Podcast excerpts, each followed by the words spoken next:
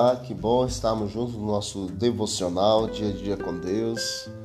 Hoje, capítulo 9 do livro de Êxodo, a quinta praga que exatamente caiu ali na terra do Egito, peste nos animais, a sexta que fala sobre as úlceras, a sétima sobre a praga da chuva de pedras. Eu quero destacar com você, você leia com atenção e oração.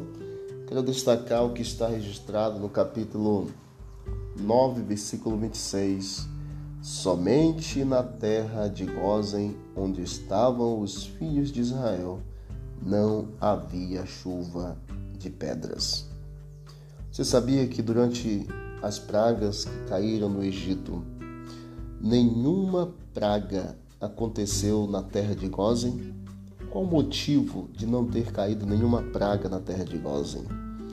Lembra que no capítulo 1 de Êxodo, no capítulo 2, os filhos de Israel, eles estavam morando exatamente na terra de Gozen, porque foi exatamente a terra que Faraó havia dado para José trazer os seus familiares, o seu pai Jacó, seus irmãos, seu gado, seus animais, que pudessem viver na terra de Gozen, morar, cuidar dos rebanhos na terra de Gozen.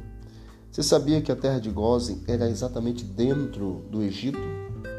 E como era possível todo o Egito sofrer com as pragas, inclusive piolhos, chuva de pedras, úlceras, rãs, gafanhotos e tantas outras, e mesmo assim, um único lugar, uma única região dentro dessa região do Egito não ter praga alguma. Sabe por quê, queridos? Porque o Senhor Deus é o Deus que cuida de seus filhos. Nos últimos dias da história deste mundo, nos fala a palavra de Deus em Apocalipse que irão cair as sete últimas pragas sobre a terra.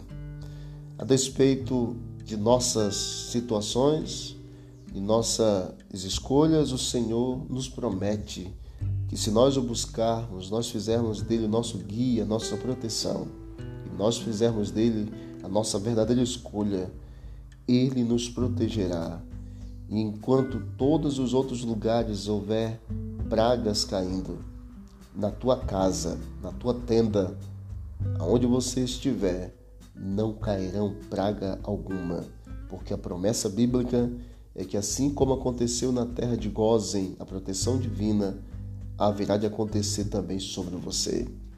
Que Deus cuide de você você busque ao Senhor, faça dele, faça dele o seu guia e uma entrega total da vida ao Senhor.